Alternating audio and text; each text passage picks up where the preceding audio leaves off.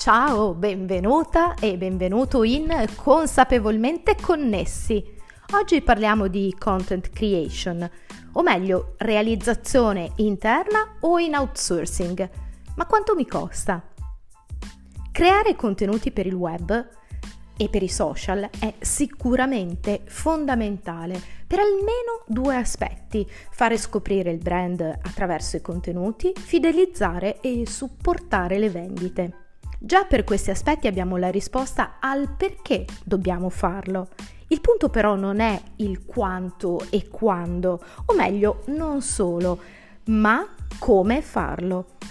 Ti anticipo anche che per farlo bene significa pianificare, progettare, significa produrre questi contenuti e poi programmarli. Dunque, tempo. E in più servono competenze di grafica di base, copywriting di base, organizzazione e gestione del tempo mixate a creatività, per non scivolare naturalmente in contenuti che non solo non dicono molto, ma rischiano di influenzare negativamente gli algoritmi. Content creation dunque? Sì, grazie. Ma quanto mi costa? Tra i principali temi che ruotano attorno alla content creation, quello relativo ai costi è uno dei più frequenti. Realizzazione interna oppure in outsourcing? Resta con me fino alla fine dell'episodio perché troverai una serie di voci utili e di spunti di riflessione per costruire il preventivo completo e farti un'idea precisa e puntuale di quanto realmente ti costa e in caso di cosa valutare per una produzione esterna. La creazione di contenuti è un'attività che deve avere sicuramente una cadenza costante, stesso giorno e stessa ora per un numero X di volte. Possiamo deciderlo noi quante al mese. Si sceglie se un giorno, due o addirittura tutti i giorni, in base alle risorse a disposizione e al loro tempo. Che tipo di competenze servono internamente? Sicuramente serve conoscere come si crea un piano editoriale e quali sono le voci del piano editoriale. Serve avere competenze di grafica di base, creare una color palette, un layout, uno stile, unite a competenze di comunicazione marketing, perché i contenuti servono per coinvolgere, per intrattenere e per vendere. Serve una buona capacità organizzativa e dunque avere chiaro il piano di contenuti, le date in cui farli uscire e le tempistiche per la creazione di questi contenuti. Meglio se affrontati con angoli comunicativi differenti per comprendere dalle statistiche quelli che performano meglio.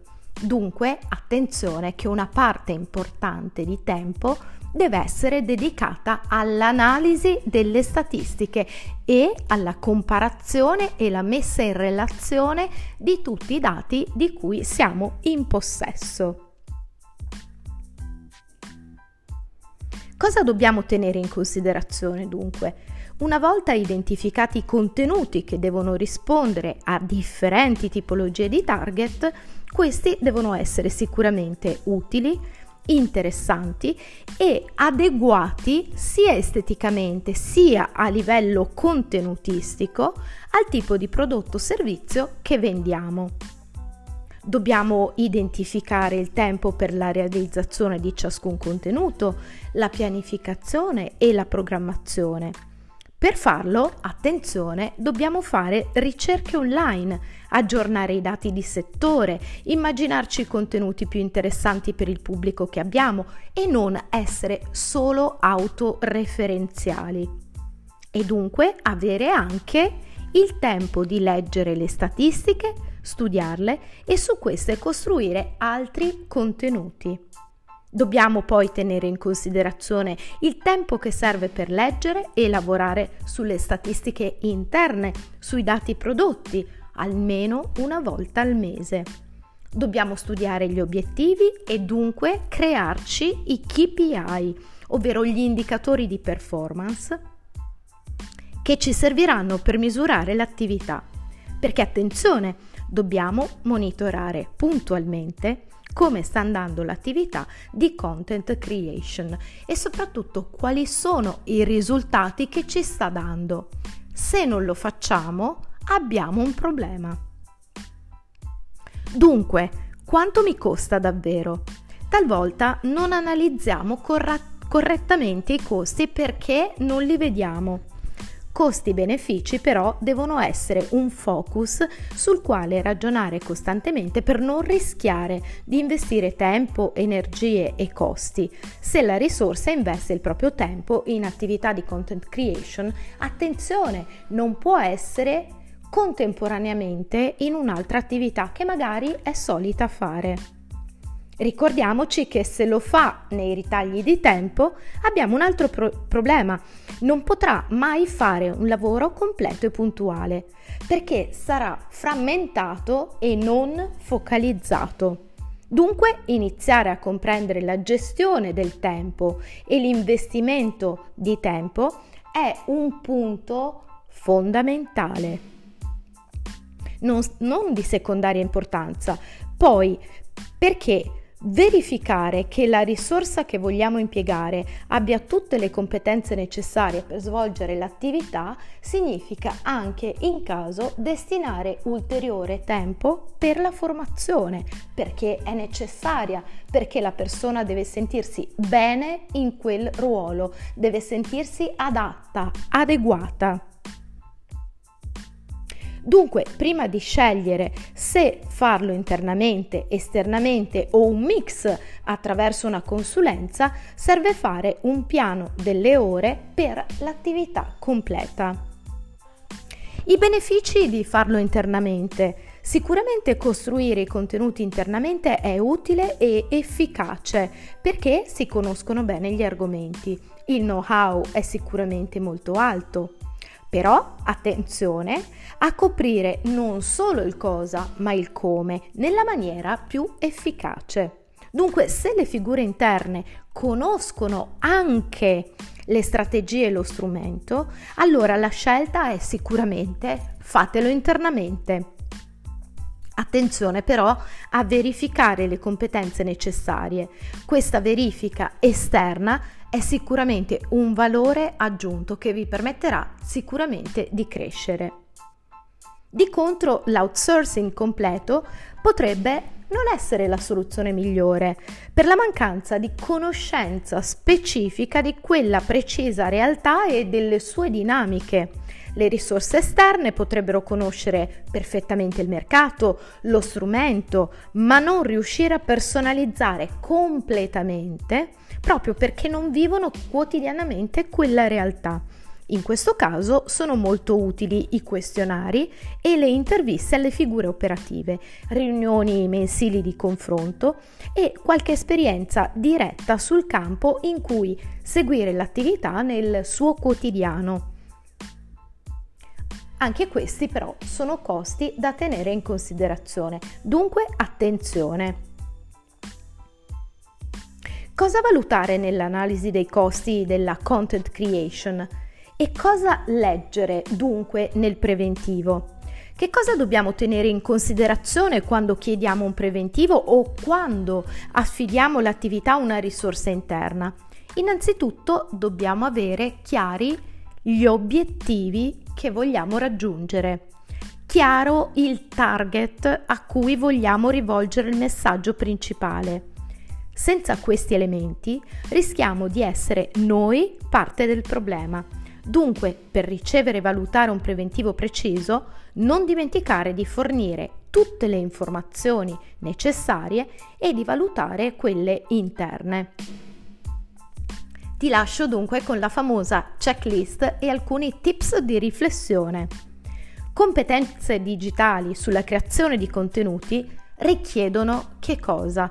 Copywriting, che non significa scrivere bene, ma saper scrivere efficacemente per vendere, per convertire e nell'online avere anche nozioni legate al funzionamento degli algoritmi. Grafica di base, la scelta della color palette, il layout per i vari contenuti, i filtri da utilizzare e poi la gestione di immagini e video e dunque anche la conoscenza del web e dei canali social. Questo ti serve per valutare il preventivo e per verificare se hai tutte queste competenze all'interno, altrimenti c'è sempre la formazione. Elenco degli obiettivi che verranno perseguiti, su cui dovranno essere forniti anche i KPI.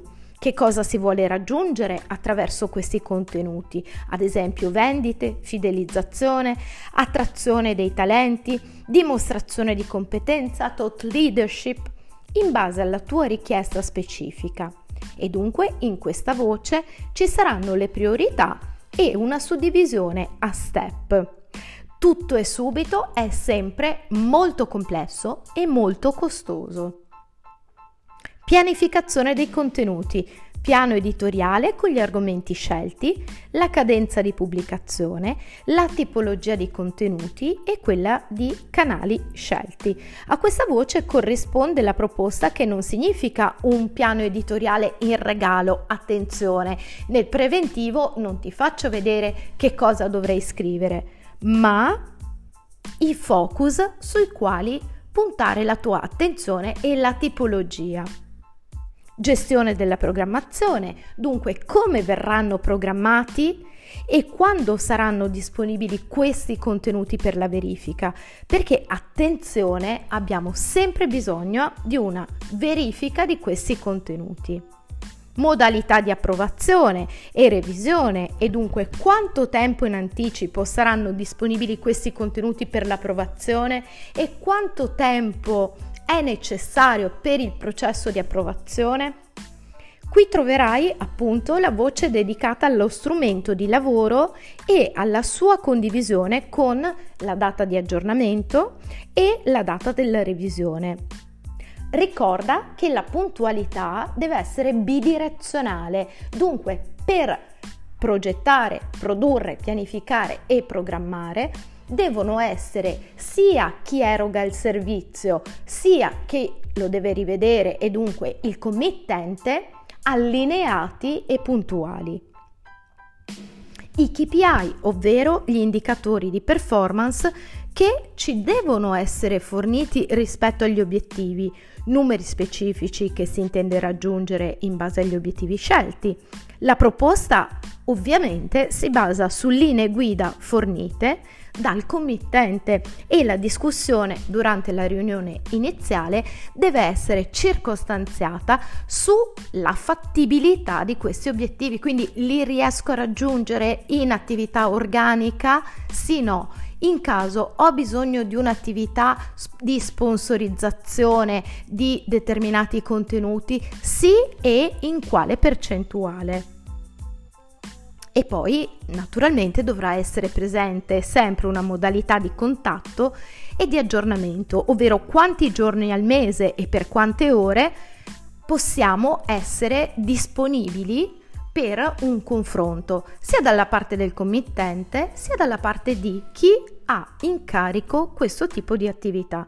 Quindi non possiamo immaginare né da una parte né dall'altra di alzare il telefono e di inviare un messaggio ogni volta che lo riteniamo importante. Ci saranno delle regole da rispettare a livello bidirezionale ancora una volta. E poi il numero di contenuti previsti, la tipologia, se Parliamo di visual, di infografiche, di fotografie, di video e dunque in questa sezione dedicata proprio al numero di contenuti avremo la visione di insieme di come saranno gestiti proprio ciascuno dei nostri prodotti creativi e di che cosa tratteranno. Il consiglio chi crea contenuti lo fa per professione e dunque non può e non deve regalare nulla per dimostrare di essere adatto per quel lavoro. Un professionista si valuta per l'esperienza, il curriculum e la tipologia di proposta. Dunque, se non vuoi incorrere in scelte non adeguate alla tua tipologia di business, puoi sempre richiedere una consulenza per capire cosa servirebbe e come dovrebbe essere svolto. Adesso sicuramente hai molti aspetti su cui prestare attenzione e soprattutto molti elementi che possono chiarirti le idee su ciò che ti serve realmente. Se hai bisogno di una consulenza o se vuoi acquistare uno dei nostri corsi di upskilling, puoi farlo su www.upskilling.it. Come sempre ti ringrazio e ti aspetto sui canali social per dialogare o per qualche messaggio che vuoi scambiare. Dunque, grazie e come sempre aspetto i tuoi commenti. Ciao, a presto!